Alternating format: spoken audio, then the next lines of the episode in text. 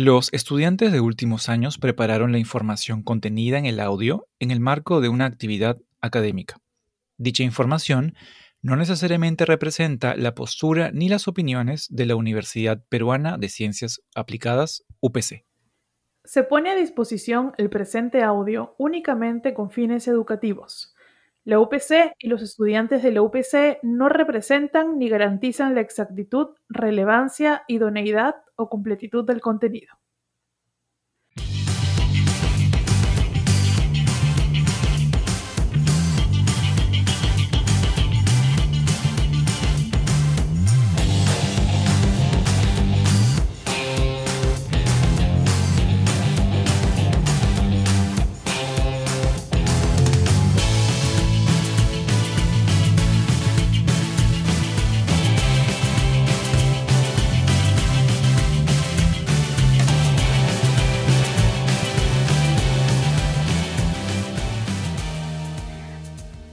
Hola, bienvenidos al podcast de Relaciones Interpersonales. Mi nombre es Andrea Majail Díaz, soy estudiante de los últimos ciclos de la carrera de Traducción e Interpretación Profesional de la UPC. Hoy, en este episodio, tengo el placer de tener no solo a una, sino a dos invitadas de lujo. Hoy nos acompañan Marina Hilari, traductora certificada por la ATA, CEO de Terra Translations, y entre sus especializaciones podemos mencionar la traducción creativa, el control de calidad, la localización de videojuegos, entre otros. Y también nos acompaña Paola Medrano, traductora independiente, actriz, cantante y comediante. Y entre sus especializaciones podemos mencionar la traducción literaria, la traducción técnico-científica y la traducción creativa.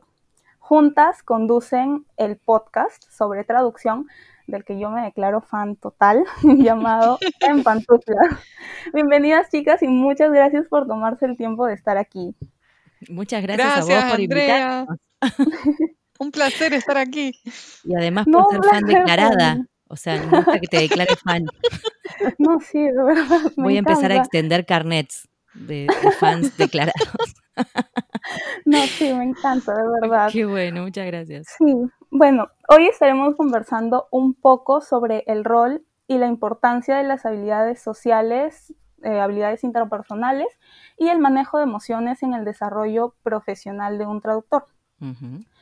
Y bueno, ya antes de empezar, nada más quería comentarles, antes antes de empezar, que en honor a ustedes y a su podcast, sí estoy haciendo la entrevista en pantuflas, por si acaso. Ah, muy bien. Qué maravilla. Muy bien. Yo no te quería preguntar porque digo, capaz que no tenías obligación, pero la verdad que es un honor. Sí. Nos sentimos honrada de que es un honor. No, sí, sí, yo les estoy diciendo que soy fan, siempre escucho que preguntan, entonces dije, no, tengo que mencionárselos. Ok, a vos el carnet te lo voy a dar plastificado entonces. Además de fan, te pusiste las pantuflas ya es un montón. Sí, gracias. Listo, sale, ¿eh? sale para allá. bueno, para empezar, como ya les había comentado, desde hace mucho tiempo sigo su podcast y me parece genial, ¿no? Que hayan creado un lugar donde se hable tan de manera tan libre sobre la, de la traducción como profesión. Y me da curiosidad saber cómo es que surgió la idea de crear un podcast. Hmm, eso se lo dejo a Marina.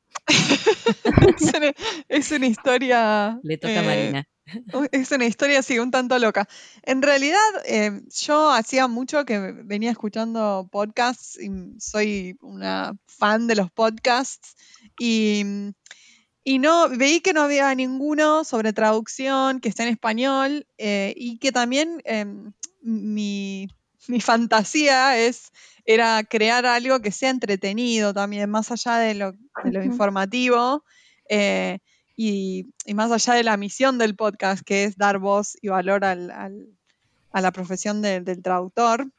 Eh, quería que sea algo también divertido, entretenido de escuchar, que, te haga reír un rato, que te haga desconectar un rato. Esa era como mi fantasía, ¿no?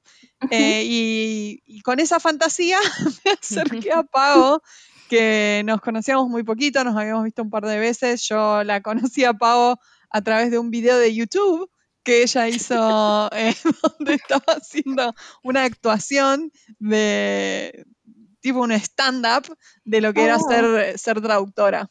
Y nada, me causó tanta gracia, me pareció un personaje tan lindo, Pavo, y la quería, la quería conocer y bueno, conectamos y, y después nos volvimos a ver como un año después, Pau, vos mandaste un mail, una cosa así rara y yo te dije, Pau, tengo esta idea loca y pensé en vos, ¿querés que... ¿Querés que nos juntemos? Y nos juntamos por Skype y le digo, tengo esta idea de hacer un podcast y me parece como que si lo hiciéramos juntos podría ser algo medio divertido. Yo, yo también tengo un, un, background de teatro, trabajé en teatro varios años y creo que por eso conecté tanto con Pau también. Sí, así fue, tal cual. Así, Es así, así, todo muy random.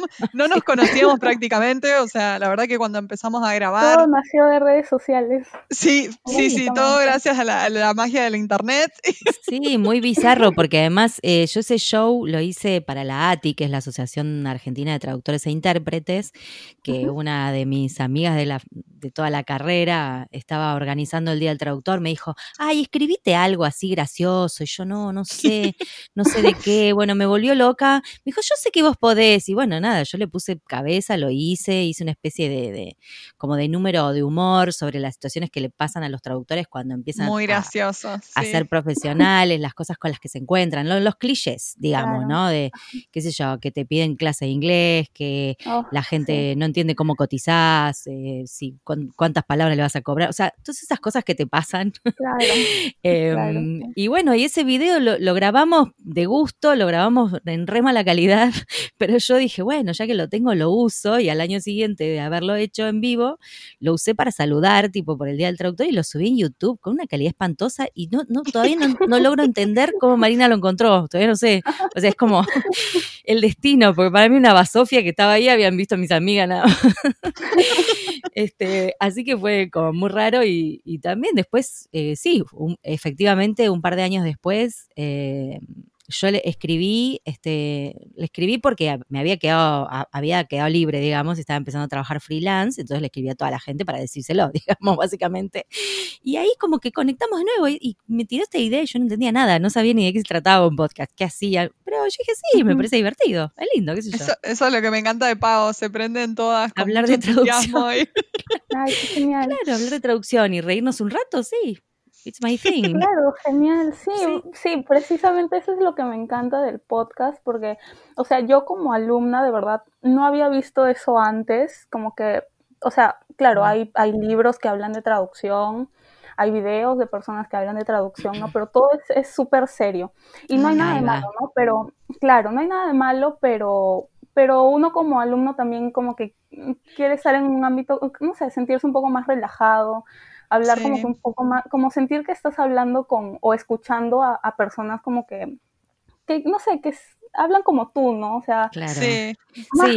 Como que estás escuchando a unas amigas charlando, sí. Exacto, eso, sí. y eso es lo que me encanta. Sí. Es eso lo que sucede, igual te digo. Podría haber sido un fracaso estrepitoso, por suerte no lo fue.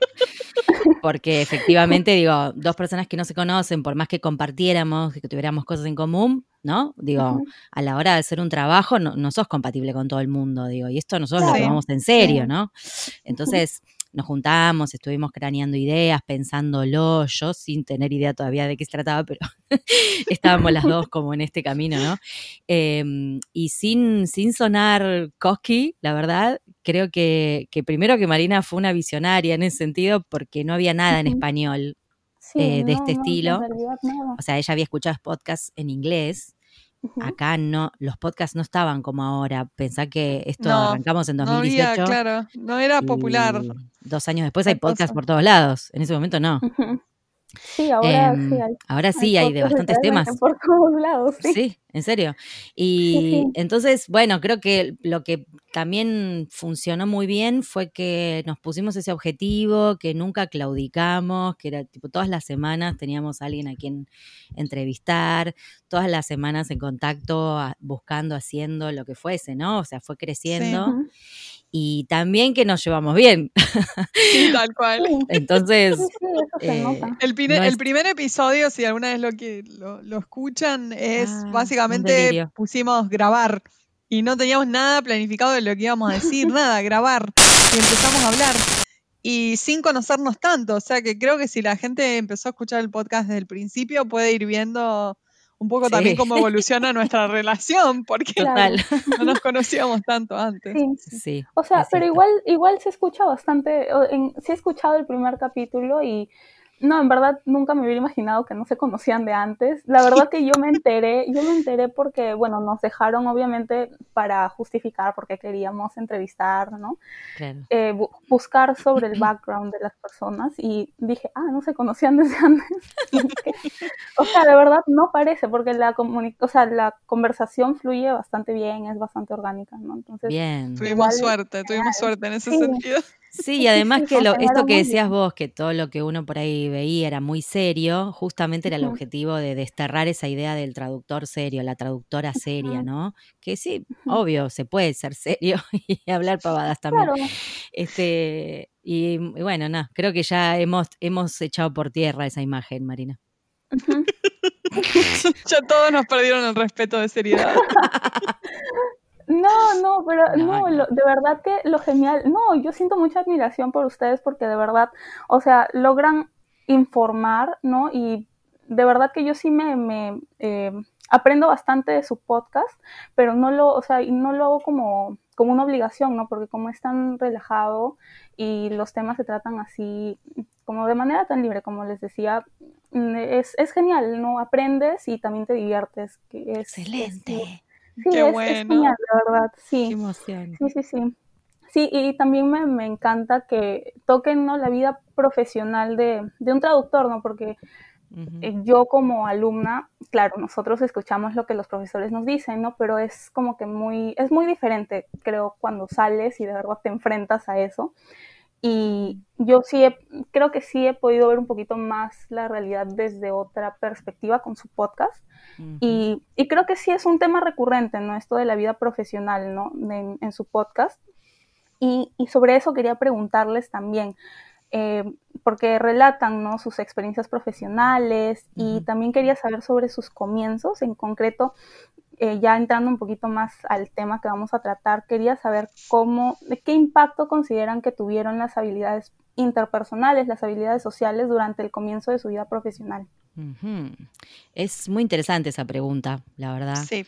Em, y yo creo que tuvieron mucho que ver, eh, que, ayuda mucho. En, mi caso particular, em, yo empecé a trabajar apenas terminé la secundaria. Empecé a trabajar en una empresa como recepcionista, de ahí al otro año pasé a otra empresa como secretaria, después pasé a otra empresa como secretaria, o sea, es como, ya venía con un bagaje de, trabajar, digamos, cuando me recibí de traductora. Entonces, em, había ya, siento que cuando tuve la oportunidad de ir a, por ejemplo, una entrevista para un puesto como traductora, eh, fui con, cierta confianza en ese sentido, ¿no? O sea, en, el sentido de poder moverme en un trabajo, no era mi primer trabajo, era mi primer trabajo como traductora nada más, nada más ni nada menos.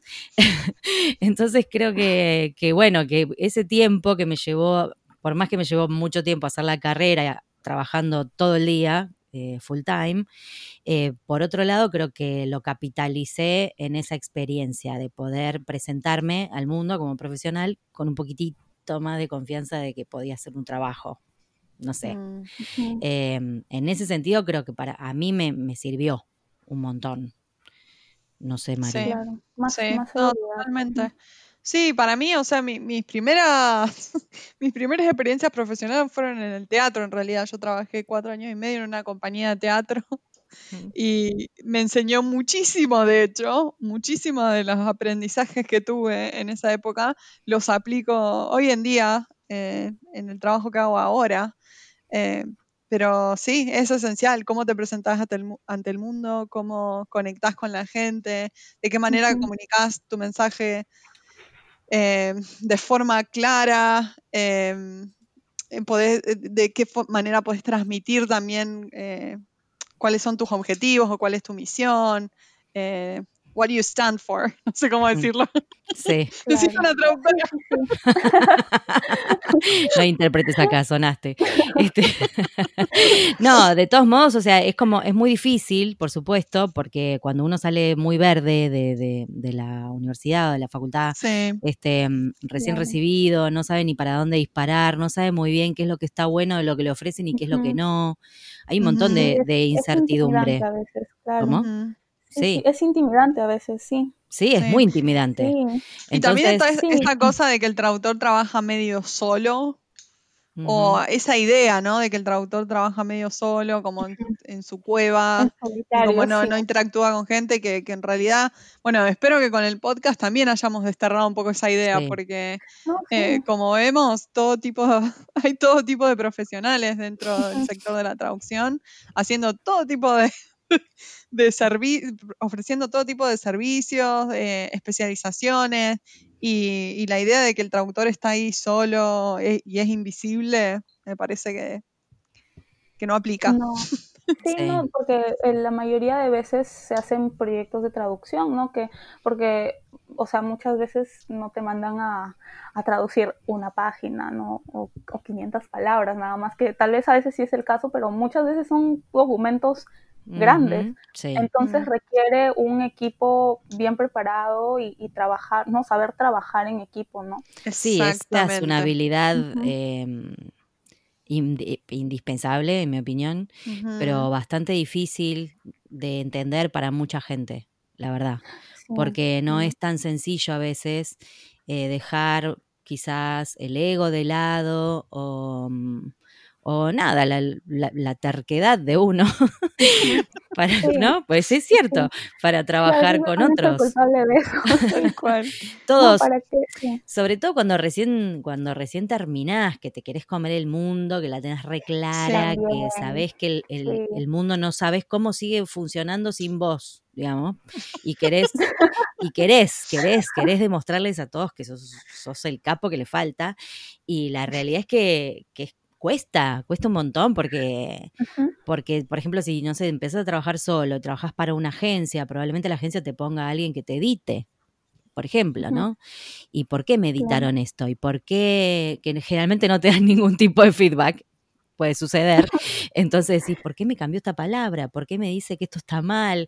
Digo, y querés Claro. preguntar y querés saber, a veces con No la... sabes hasta qué punto preguntar también. Eh, Claro. esa, esa es otra cosa que te, te pasa, me parece, al principio, como hasta cuánto pregunto sin parecer ignorante o sin parecer que no sé lo que estoy O haciendo. sin parecer pesado, porque de repente, digo, a mí ya me pasó de, ya de, de más grande, ¿no? Habiendo ya trabajado en otros lados. Y me acuerdo que una vez le pregunté a una editora por qué me había cambiado algo, porque yo no lo entendía y quería, quería saber, quería entender y nunca me contestó. Y ese tipo de cosas son medio frustrantes y cuando no estás muy seguro de lo que estás haciendo o venís medio nuevito, te puede llegar a, a pegar mal, ¿no? Sí. Como-. Sí. eh, entonces, todas esas cosas hay que tomárselas menos personales, ¿no? Hay que aprender un poquito que, que, que, que uno entra como en una especie de, de maquinaria, eh, aunque trabajes, sí, aunque trabajes independiente, porque como bien dijiste, Andrea, muchas veces te caen unas bombas que no las puedes hacer solo, ni sola. Como, con alguien lo tenés que compartir y cuando se comparte trabajo hay que coordinar. Y cuando tenés que Sí, coordinar es un quilombo. Entonces, Sí, y sí. sí. eso no es, o sea, son, son, hay que como bajar siempre mucho, poner los pies mucho sobre la tierra, ¿no? Como bajar siempre un cambio, tratar de ponerse en el lugar del otro. So- eso es un laburo Mm. difícil, pero sí, hay que hacer eso. Sí, exacto. No, sí, desde la universidad también nuestros profesores, la mayoría, nos dice sí, si es que, por ejemplo, porque nosotros hacemos proyectos de traducción muchas veces, o sea, tenemos, nuestras evaluaciones son como exámenes finales, ¿no? De traducción, pero también tenemos proyectos de traducción como Mm. para irnos acostumbrando, ¿no? Eso A ese bueno. Sí, Mm. y nos organizamos en grupo y ya tú eres gestor, tú eres revisor, tú eres traductor, tú eres terminólogo, algo así. Entonces, Qué bueno. Sí, Sí. Es, es bastante como que si es que alguien te revisa algo, si es que alguien tal vez te dice, oye, esto no está tan bien, no tomártelo tan personal que sí al principio me, me, me costó, porque Y sí, a veces, a veces soy, a veces soy un poco terca, ¿no? Y, y hay que aprender, ¿no? Como que, bueno, no están haciéndome la crítica a mí, sino tal vez el trabajo necesita mejorarse, ¿no? Y siempre hay como, eh, siempre hay espacio para mejora, ¿no? Yo creo que lo que sucede es que uno le pone tanta cabeza a lo que hace y tanta También, cosa y le das sí. vuelta y le das Sí. vuelta, que realmente que alguien te Sí. dé otra opción te parece como inaudito. duele, sí. Decís, Pero si también yo te lo, puede, lo recontra mire, ¿cómo puede ser? también te puede pasar estar del otro lado, o sea, que vos estés revisando, que vos tengas que dar un feedback. Y eso también es una situación que está bueno saber cómo manejarse bien, porque me parece que si uno comunica el feedback de forma constructiva y de forma amable y siempre desde un buen lugar, eh, va a ser mucho mejor que si le decís esto estaba mal Exacto. Saber comunicar y eh, siempre desde un lado de trabajo en equipo y de mejora continua. Sí, Exactamente. sí, sí, sí, porque yo, sí, también, precisamente eso también aprendí, ¿no? La comunicación asertiva, porque por- Mm. yo en los, en los proyectos que hacemos, usualmente yo hago de revisora, es algo que, no sé, por alguna razón me llamó mucho la atención y ya desde los siglos, los primeros siglos, Ajá. eso hago. Siempre todos mis compañeros ya saben, Bueno, ¿no? Si hay una tendencia ella, ahí. ella es revisora. Sí, y, y incluye, ¿no? Revisarle el trabajo a los demás y tienes que hacer comentarios, ¿no? Y, y tienes que hacerlos de, de buena manera, ¿no? Tampoco decirle, oye, esto está mal, cámbialo ya. O sea, no, sugerirle cambios, ¿no? No, no tampoco imponerte demasiado. Y también eso es lo que tuve que aprender, ¿no? Y ahora que hablamos de habilidades. ¿cuáles consideran ustedes que son las habilidades más importantes que debe tener un traductor durante, no sé, un proyecto de traducción o mientras trabaja en equipo? Mm, acá, acá tengo Chan. varias Chan, opiniones. chan. A ver.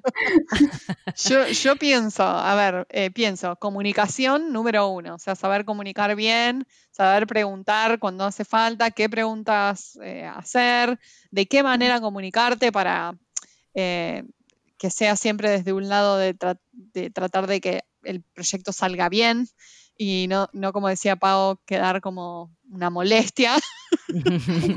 Eh, Claro. Después, eh, una eh, atención al detalle, yo diría que, que es súper importante, o sea, em, atender a cuáles son las instrucciones, cuál es el glosario, cuál es la guía de estilo, cuál es el- la audiencia meta, tener todas estas cosas en cuenta más allá de la traducción en sí, ¿no? Esa- ese, ese ojo eh, de atención al detalle. Y después otra cosa que para mí me parece im- importante en los proyectos de, de traducción es esta medición del riesgo, ¿no? eh, cuántas palabras son, cuál es la fecha de entrega, cuál es la complejidad del trabajo y saber, eh, saber delucidar eso bien para que salga bien el proyecto, qué especialidad es, cae dentro de, de mi especialidad, ¿no? Eh. Bueno, eso, es- eso es lo que se me viene a la mente a mí, no sé, Pau, vos qué, qué Sí, opinas. eh, sí, opino igual que vos. Em, es difícil cuando recién arrancas darte cuenta de todo eso, pero un consejito está bueno mientras uno quizás espera la oportunidad o, mm, no sé, ya sos traductora y, y todavía no apareció ningún cliente o estás buscando clientes o no estás trabajando para ninguna agencia o lo que sea, en esos tiempitos libres, está bueno ponerse uno a prueba con algunas cosas. Por ejemplo, la Mm. cantidad de palabras que puedes manejar, eh, o con qué temas te sentís más cómodo, porque por ahí Sí. uno no tiene la especialización de entrada, digamos, ¿no? Entonces es una manera práctica de, de estar un poquito más alerta, porque uno se arroja, se tira a la pileta porque quiere hacer cosas y después en el medio te ahogás. Eso es lo que sucede Sí, también. querés ganar experiencia y muchas veces te das la, Entonces decimos Pau, te das la meterse... cabeza contra la pared y mal. aprendes. Entonces, meterse en cualquier lado por hacer, eh, es muy linda la actitud de querer hacer, pero no te conviene porque realmente la Claro. podés arruinar, digamos. Y, Claro, hay que saber. entonces hay que como tener ese cuidado y como dice Mari, este, cuando aparece esa, esa oportunidad o cuando con quien sea que trabajes, es súper importante la atención al detalle y a lo que te están pidiendo. O sea, poder leer y escudriñar las instrucciones para Mm, no perderte de nada y para de última preguntar lo que no entiendas. Y esto de preguntar también es súper importante porque uno a veces piensa que no, no, ay, no voy a preguntar porque voy a quedar como una gila que no entiende nada. Y la realidad es que sí, hay que preguntar. Yo prefiero quedar Un por buen traductor hace preguntas, hace las preguntas Prefiero, sí. indicadas, pero hace preguntas. Sí, yo prefiero pasar por preguntona, ¿viste? Y ya. Pero no quedarme con esa duda porque después esa duda puede llevar a un error. Entonces, Sí. Claro, definitiva, la culpa va a ser tuya. no-. Claro, sí, Eh, sí, sí. Y después el tema de la comunicación, creo que la comunicación es fundamental en todos los aspectos de la vida porque efectivamente trae muchos problemas cuando uno no sabe comunicarse correctamente. Ni hablemos de que sea con respeto, porque eso ya es como una obviedad. Eh, pero también entender que muchas veces trabajamos con gente que está en otro lado y nos comunicamos de manera escrita. Y nosotros Mm. como lingüistas deberíamos saber que la forma escrita no es lo mismo que la forma hablada. O sea, no tiene el Claro. tono de tu voz, no tiene la intención obvia que le da la, la forma de hablar.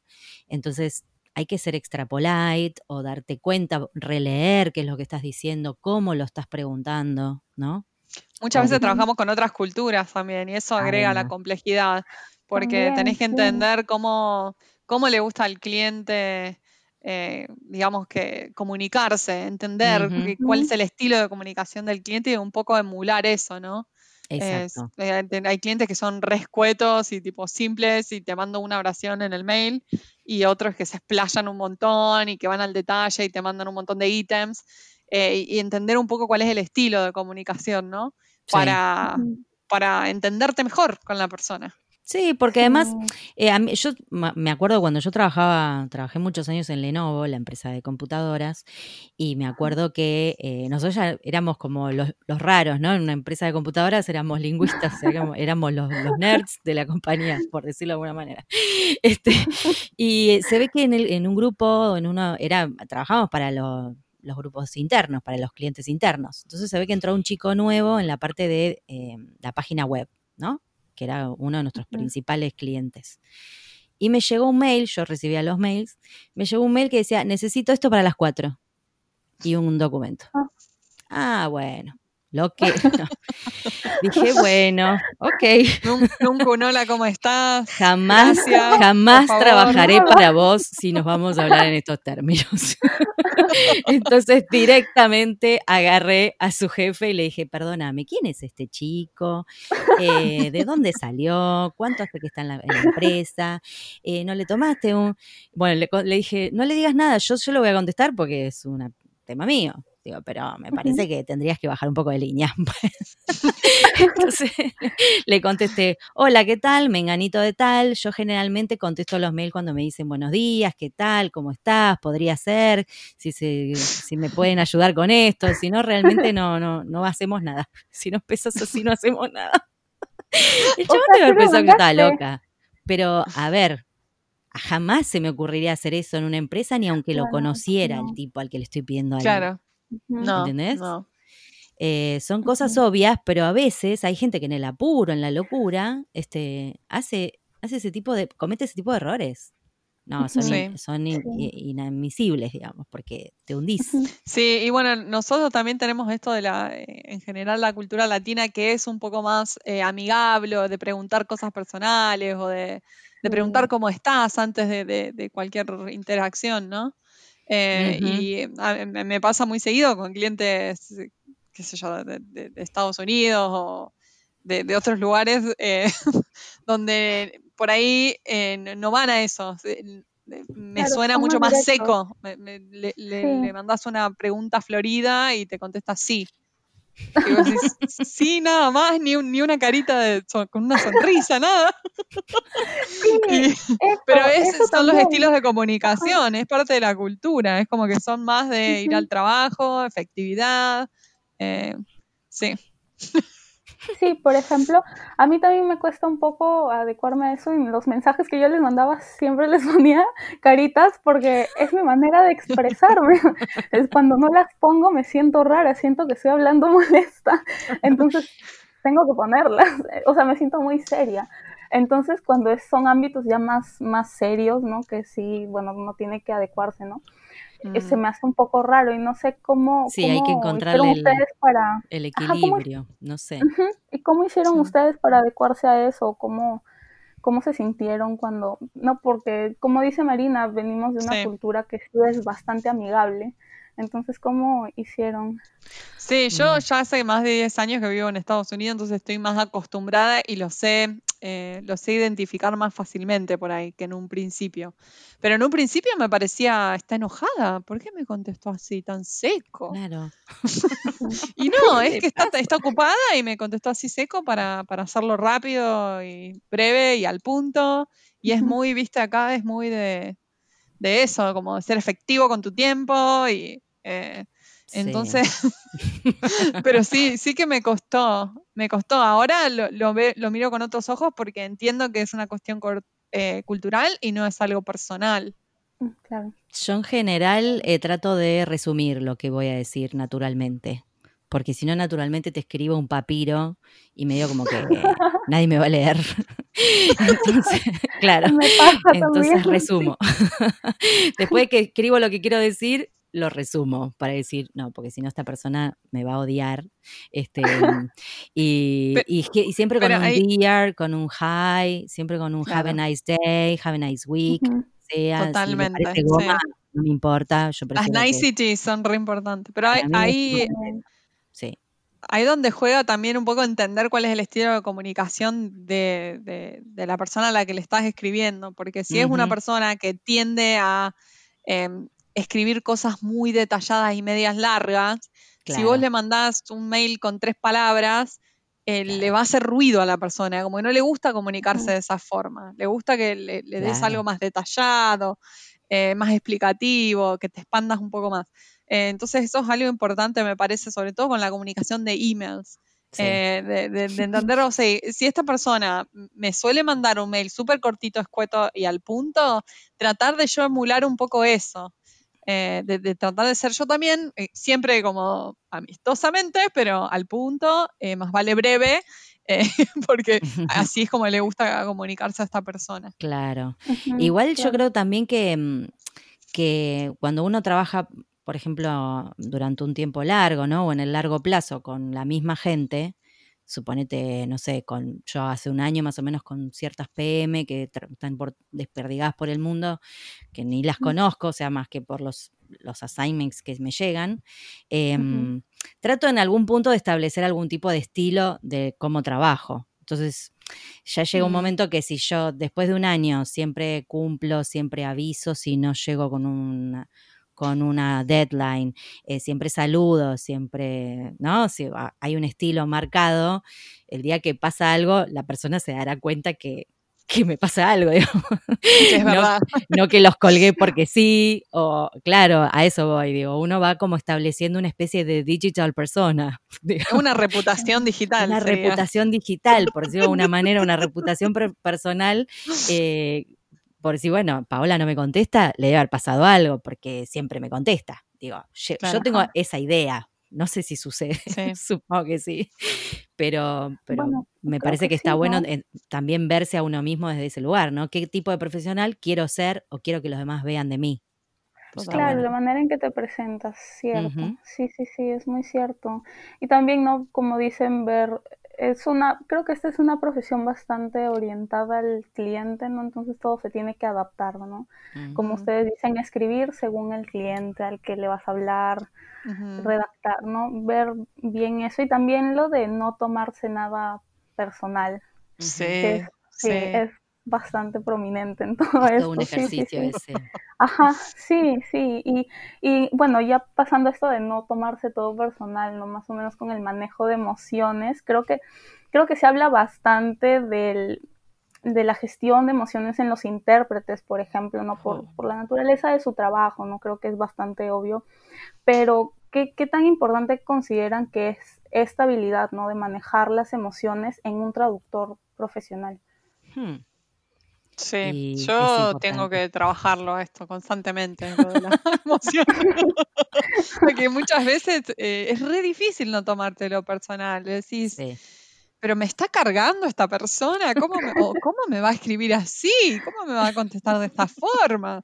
Eh, muchas veces pasa que los clientes no se saben manejar bien o no se saben comunicar bien y, o se, ma- se, comunican de una manera que, no corresponde, por ejemplo. Claro. Eh, en, esos casos yo lo que tiendo a hacer es, yo siempre digo, lo dejo en el freezer, lo pongo en el mm. freezer un rato y después cuando está durito, que pasó un, tiempo en el freezer, lo vuelvo a agarrar y eh, siempre con un tono súper amistoso y profesional eh, contesto, pero nunca trato de evitar contestar mails que me, que me generan emociones negativas o intensas, fuertes. Claro, trato de no contestarlo en el momento. Eh, o a veces, qué sé yo, necesito descargarme y lo escribo, pero no lo mando. No lo mando, espero, espero y después lo vuelvo a releer, lo bajo un poco de tono, le saco un poco por ahí eh, el, tono de enojo quizás, ¿no? Porque no, no te sirve de nada, no te lleva a ningún lado. O sea, en mi experiencia no te lleva a ningún lado. Siempre una tiene que estar, mantener el profesionalismo. Eh, y bueno, si el cliente se ha equivocado en la forma en que se comunicó, allá él. Pero eh, no por eso bajarnos a, a contestar un mail como con las emociones muy disparadas, porque no, te lleva a ningún lado, en mi experiencia.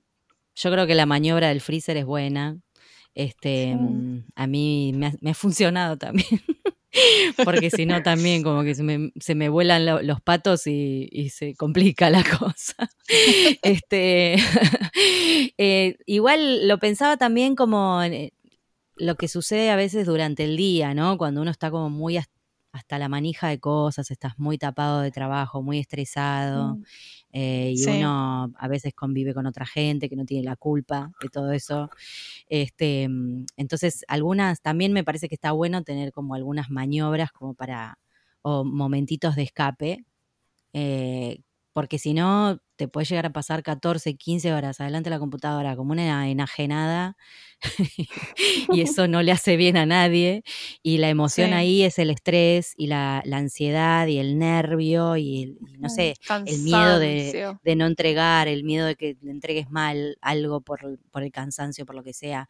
Y eso te hace mal, o sea, te hace mal al cuerpo a la salud. Claro, todo se acumula. Todo eso se acumula y realmente entonces, si sí, si te vas a comer los dedos 15 horas y le vas a dar y le vas a dar como loca, vas a terminar con los ojos hechos bolsa, la espalda hecha bolsa.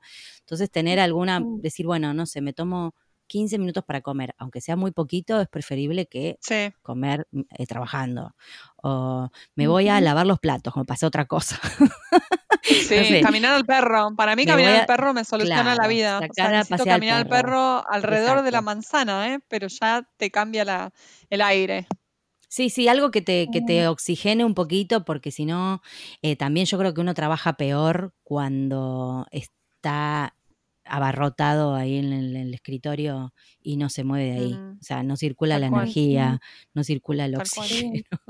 es un desastre. Entonces es preferible decir, bueno, ahí es donde sirve todo esto que decimos, ¿no? No meterte donde no, no sabes cómo vas a salir o calcular qué es lo que puedes hacer y qué es lo que no, porque entonces te, evitas en lo posible ese tipo de problemas que igual mm. lo seguimos teniendo, pues yo te digo, años de traductora y me sigue pasando esta cosa. Va. Pero ya. Eh, vas, buscando, vas buscando momentitos y, herramientas para lidiar con eso. Claro, es natural, ¿no? O sea, es algo que ya como que uno trabaja, ¿no? A, través de los años, mm. no saber cómo desconectar, cómo manejar bien las emociones. Que sí, yo mm. también estoy en el camino de aprender eso, con todo esto de la pandemia, estar uh, encerrado, sentado frente a la computadora, en clases o en trabajos, ¿no? También llega un punto en el que tienes que decir ya, basta un, rato, hay que desconectarse, sí. Esto es un montón lo que está sucediendo. Sí, explota, sí, eso era lo que me pasaba al principio, explotaba y, no, yo era como que una, un, fósforo, ¿no? O sea, cualquier cosa que me decían, yo no, estaba demasiado tensa, ¿no? Por eso creo que sí es importante, ¿no? Esto de desconectarse, como dicen ustedes, tener como estrategias casi, ¿no? De que, saber qué cosas te calman, en dónde tú te sientes, dónde te sientes más relajado, hacer cosas para desconectarte. Sí, la ventaja que tenemos respecto a los intérpretes es que si queremos llorar podemos, digamos porque no nos ve nadie. Así que llorar y patalear es válido. Sí, de verdad. Yo, sí, por eso mi respeto con esa, esa profesión. Yo no sé cómo hacen. No, nosotros Dios, tampoco. No. no, porque yo de admiramos mucho. Jesús santísimo, soy un manojo de nervios que tengo que controlarlo y luego, Dios, estoy roja, temblando. No, es horrible, es horrible, pero, pero bueno, sí, son cosas que se tienen que aprender, ¿no? Y en parte ese curso también ayuda. Ayuda a esto de, de la traducción también, ¿no? Porque si te puedes controlar en ese aspecto con las clases, creo que también se te hace un poquito más fácil en cuestiones que no son tan, no, no, no tienen tanto estrés como eso. Lleva tiempo, o sea, hay que, te- hay que Lleva tenerse tiempo. paciencia también, pero sí. Claro. Sí, sí, sí, de hecho. Sí, y bueno, y con esto del manejo de emociones y como hemos estado hablando con los proyectos de traducción o los trabajos en grupo, no sé, eh, alguna vez, de hecho, asumo que sí, ¿no? Porque ya llevan un montón de tiempo trabajando y han trabajado un montón en grupo, me imagino. Ha Ujú. experimentado, tienen experiencias, ¿no? De problemas durante algún trabajo, un proyecto de traducción y de ser así como hicieron para controlar sus emociones en esas situaciones. Uf, Ay, Mm. muchísimas, muchísimas experiencias de este tipo.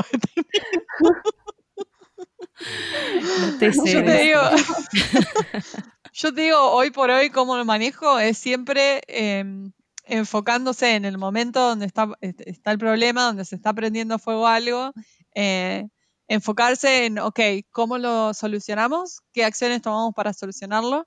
Eh. Y no enfocarse en, eh, se está prendiendo todo fuego, ¡ah! ¿Quién prendió el fuego? ¿Quién es el culpable? Te dije que no hagas eso. Como salirse del lugar de buscar culpables y de sentirse como lastimoso por su propia viva- vida y eh, enfocarse en lo resolvemos. Después vemos qué pasó, se analiza qué pasó, eh, cómo evitar que vuelva a pasar, qué acciones hay que tomar, lo que sea, pero en el momento eh, enfocarse en resolverlo y no entreverarse en de quién fue la culpa y por qué y, y- y perderse un poco en, en esto que, te, que estás sintiendo ¿no? inevitablemente. Sí, sí, yo no, no, no creo que tenga un buen ejemplo de cómo he reaccionado ante cosas. Así que este, no, no, no los voy a dar, pero mm, a ver, No, todo déjame es válido en pensar. realidad. No, todo es válido porque, o sea, somos humanos, ¿no? Y tampoco hay, Sí. hay forma perfecta de reaccionar, ¿no? Es, como decíamos, todo se aprende a través del camino. Sí, Sí. sí, este, mm, no, estoy tratando de pensar en uno que se pueda compartir, pero Eh, bueno, no, uno que, que le conté hace poquito a Marina, que en realidad no es que algo salió mal ni nada, sino mm, eh, una persona con la que con la que trabajo, digo, esto que te decía antes, ¿no? Quizás eh, project managers en todo el mundo con los que te mandas mails y, y tenés una relación laboral a través de los mails, eh, me contestó de una manera bastante asquerosa, como diciendo, te podría decir pasiva-agresiva, ¿no? Ah. Entonces, no me gustó, la verdad.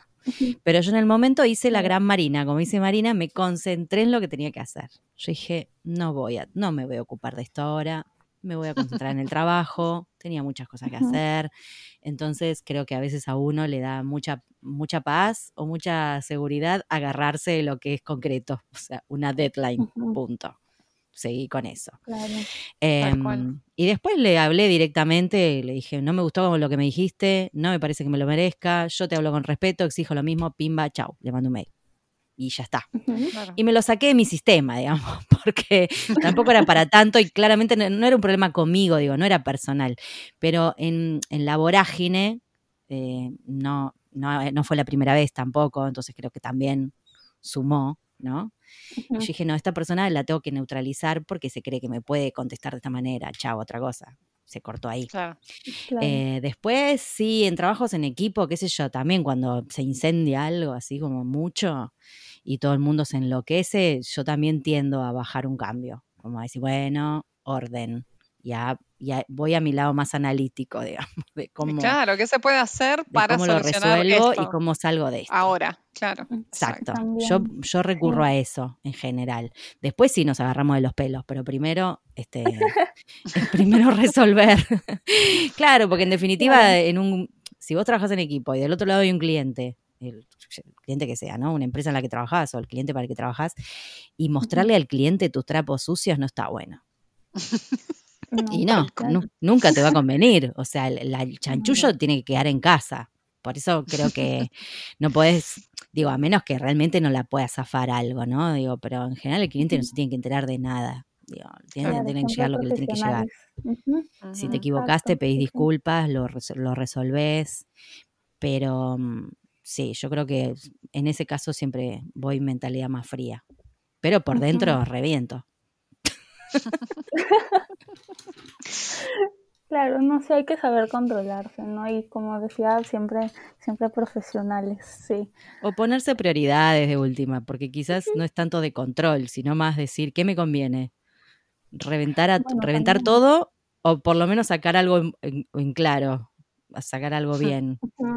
Es eso. Claro, analizar bien la situación también, ¿no? Como dices. Sí, y, y cuando, por ejemplo, en estos días en que tienen eh, mucha carga laboral, tienen mucho que hacer y tal vez como que no se sienten del todo bien, sea por la situación que sea, ¿cómo hacen para, para lidiar con esto, ¿no? De cumplir con el trabajo pendiente, pero también, también como que hacerle caso a sus emociones, ¿no? Y manejarlas bien, como que gestionarlas bien. ¿Cómo, hacen? Esto es un para mí personalmente esto es un trabajo de todos los días, Andrea, no te voy a mentir. todos los días es algo que tengo que trabajar eh, y muchas veces me, me, encuentro sobrepasada. De hecho, la semana pasada Pau sabe porque está, está, al tanto de que teníamos una grabación y yo tenía también eh, un turno que no podía cancelar a la misma hora y me había confundido del, horario por la zona horaria, me pasa siempre y encima estoy tapada de trabajo y cansada y todo. Y exploté. Digo, no puedo, no puedo cantar. Em, después el otro día se me pasó y ya estaba todo bien, pero en ese momento me parecía. Bueno, pero te hizo bien la explosión. Sí, viste, a veces tenés que descargar. Pero sí, por eso es algo que se trabaja para mí, en mi caso, todos los días. O sea, lo tengo que trabajar. Eh, trato de tener una rutina bastante establecida para poder, por ejemplo, eh, tener un momento donde hago algo de ejercicio, muevo mi cuerpo de alguna forma, porque si no, ya sé que me reafecta.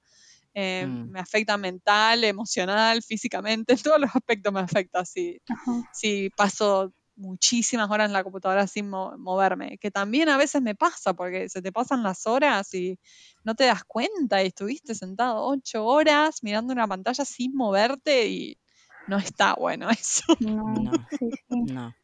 Eh, no. yo no, no te sé decir tampoco. en general, este, siempre termina, siempre termino privilegiando el trabajo en el sentido este bueno, tengo que cumplir con esto, lo hago y después veo. Este, entonces, sí, me ha pasado, mm, bueno, justo al principio de la pandemia que, que es, además de que nos agarró a todos de sorpresa, yo estaba con medio pie en un avión y me tuve que quedar. O sea que me agarró una furia así como indescriptible de tener mm. que quedarme acá. Oh, este, claro, porque hacía meses que estábamos planificando ese viaje y fue como, no puedo creer que no podía. Era un viaje que íbamos a hacer juntas, Andrea, íbamos a ir a, hacer una presentación, sí, en la división de español de la ATA. íbamos a presentar en Miami, iba a estar buenísimo. Estuvimos todo el verano trabajando con eso, saboreando el momento y todo. Y entonces me agarró una furia, pero estaba enojada, enojada. Y encima me cayó parva de trabajo. Entonces, por supuesto, fue un cóctel eh, letal, porque en algún momento me empecé a sentir mal de verdad, de, mucho dolor de cabeza, de como si tuviera algo, ¿viste? Encima en este contexto. Eh, y tenía que entregar algo que era como súper urgente y que lo, y, era muy importante. Yo digo, ay, lo voy a hacer mal, ¿viste? Cuando te empezás a, te empezás a torturar sola. y no, no, no sé, lo hice. O sea, lo único que logré, ¿sabes? lo terminé, sintiéndome muy mal, lenta, iba muy lenta, lo terminé, le avisé a la persona que editaba, le dije, mira, me siento muy mal, la verdad que si ves porquerías te pido disculpas porque lo revisé, pero ya no, no leo. Eh, y bueno, yo en general opto por la sinceridad, siempre. Claro. Me parece que no hay nada que pueda combatir la sinceridad. Aunque me haga quedar Somos mal. seres humanos después de todo. Sí. O sea, Sí. puedes tener un mal día. Podés, Sí, te pueden pasar cosas. Digo, habían Ah. pasado un montón de cosas todas juntas y, y la verdad es que, bueno, el cuerpo te, te Te reacciona. pasa factura. Te pasa factura. Entonces, la verdad que si te tengo que decir cómo lo manejo, lo manejo mal, claramente. Yo qué sé.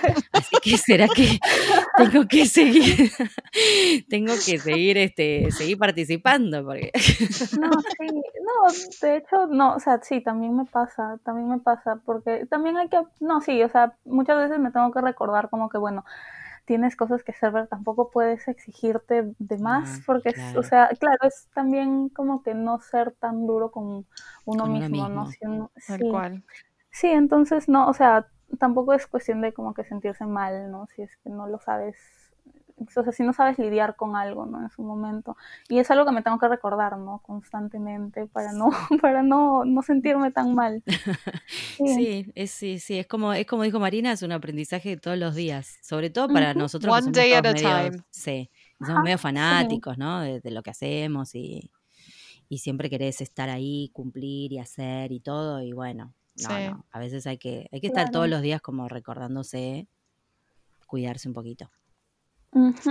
Sí, sí, sí, también como lo que dice Marina, siempre, siempre tomar como que el día como, como bien, eso es lo que también he aprendido con esta pandemia, ¿no? Que, que, porque yo soy mucho de como que me, me, me planifico bastante, entonces como que yo, o sea, estamos hoy día, pero yo estoy pensando como que mañana voy a hacer esto, y luego voy a hacer esto, y quiero hacer esto y terminar esto, entonces ya eso me estaba afectando bastante, entonces dije, Claro. no, nada más concéntrate hoy día, lo que vas a hacer hoy día, y ya, porque de verdad sí es, eh, me estaba poniendo mucha presión, ¿no? Y como ustedes dicen, hay que tomar el día, o sea, one day, one day at a time, como dice. Marina. Totalmente.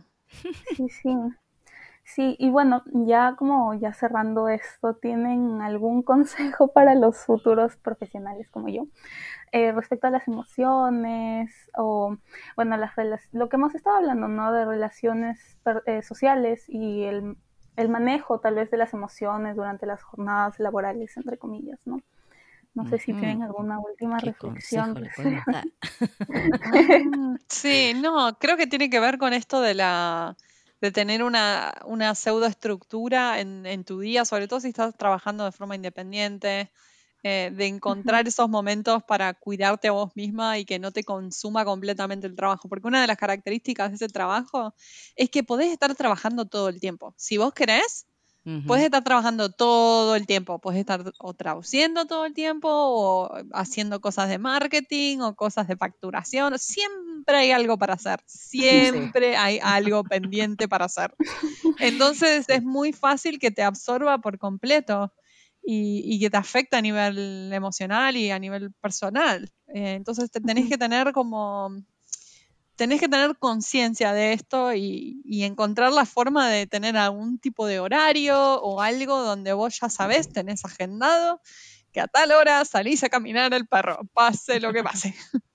es, es- ese ratito que haces eso y, eh, y después ya te predispone de, de- de diferente manera para el resto del día y para todo lo que los desafíos que te deparan el resto del día. Sí, este, mm, sí, no sé muy bien, no soy muy buena para dar consejos. Yo creo que mm, eh, sí les puedo decir a todos los que estén escuchando que eh, no se sientan mal si les pasan todas estas cosas, porque es bastante común.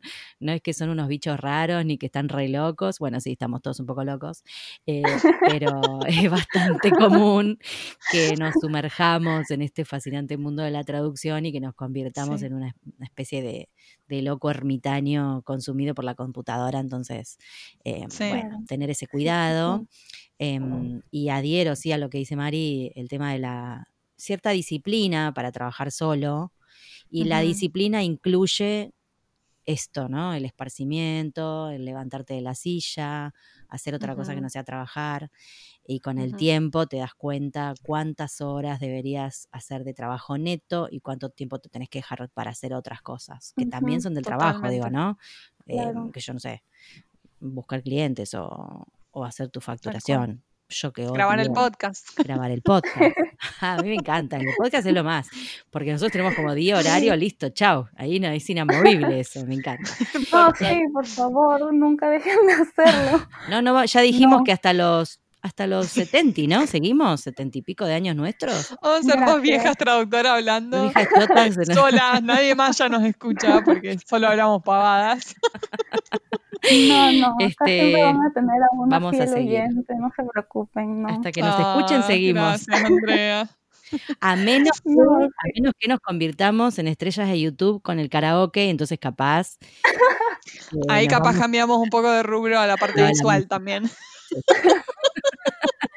Bueno, Eso. los, mm, los karaokes no los he visto, voy a, de aquí ya tengo mi no, tarea. Andrea, ¿cómo para no los karaokes? No, me muero. No, es que sí, no, pero es que sí he visto el canal de YouTube, sí me he suscrito, pero Ah. como, como el principal como que medio es el podcast, me concentré más en eso, no en buscar información Bueno, en entonces para, para vos y para los que están escuchando, pueden encontrar nuestros hits eh, con videoclips incluidos en nuestro canal de YouTube. Digo, Sí, bueno, ya saben. No se lo pierdan. No esperen, no esperen a que nos llame Netflix para hacer la miniserie, porque ahí sí que nos la vamos a creer y no les vamos a dar más bola. O sea, véanlo ahora. Sí, tienen la primicia, acá todos tenemos la primicia en este Claro, podcast, así chicos. que ya saben. No, muchísimas gracias, de verdad. Muchísimas gracias por, por estar acá, por tomarse el tiempo. Y bueno, esperamos que, que ustedes, los oyentes, hayan disfrutado de esta entrevista muy amena con las chicas de En Pantuflas. Y bueno, sin más, los, los invitamos a escuchar el siguiente episodio del podcast. Gracias. Gracias, Andrea. Gracias, Andrea. Bueno, después de esta bonita entrevista, creo que es importante rescatar algunas ideas puntuales a manera de conclusión. Por un lado, como Pao y Marina mencionaron, las relaciones interpersonales fueron un factor de suma importancia en su comienzo en el mundo profesional, y lo siguen siendo hasta ahora que ya son profesionales establecidas. Por lo que es importante que los futuros traductores sepamos qué imagen de nosotros queremos presentar ante el mundo profesional y también que sepamos cómo relacionarnos de manera segura y asertiva con las personas, considerando que esta profesión está muy orientada al cliente y en muchos casos al trabajo en equipo. Por tanto, es importante desarrollar la habilidad de relacionarnos de manera acertada y pertinente con los demás. Por otro lado, en cuanto al manejo de emociones, puedo rescatar que, si bien es una habilidad muy importante en el día a día y también en el ámbito profesional, es un trabajo constante y siempre hay espacio para mejora, ya que debemos recordar que somos humanos después de todo y no siempre reaccionaremos de la mejor manera a todas las situaciones que se nos presenten. Lo importante en este caso, y creo que lo que más me llevo de esta entrevista, es que trabajemos constantemente en mejorar esta habilidad, en evaluar la situación a la que nos enfrentamos para poder lidiar con ella de la mejor manera, como Pau mencionaba. Y también aprender a, de alguna manera, hacerle caso a nuestras emociones y desconectarnos un poco del trabajo cuando no nos sentimos muy bien, para precisamente evitar saturarnos. Como dijo Marina, siempre hay que designar un tiempo para sacar al perro a pasear. Y yo lo tomé como algo simbólico casi para representar que siempre recordemos tomarnos tiempo para nosotros y para disfrutar de cosas que nos relajan y nos hacen sentir mejor.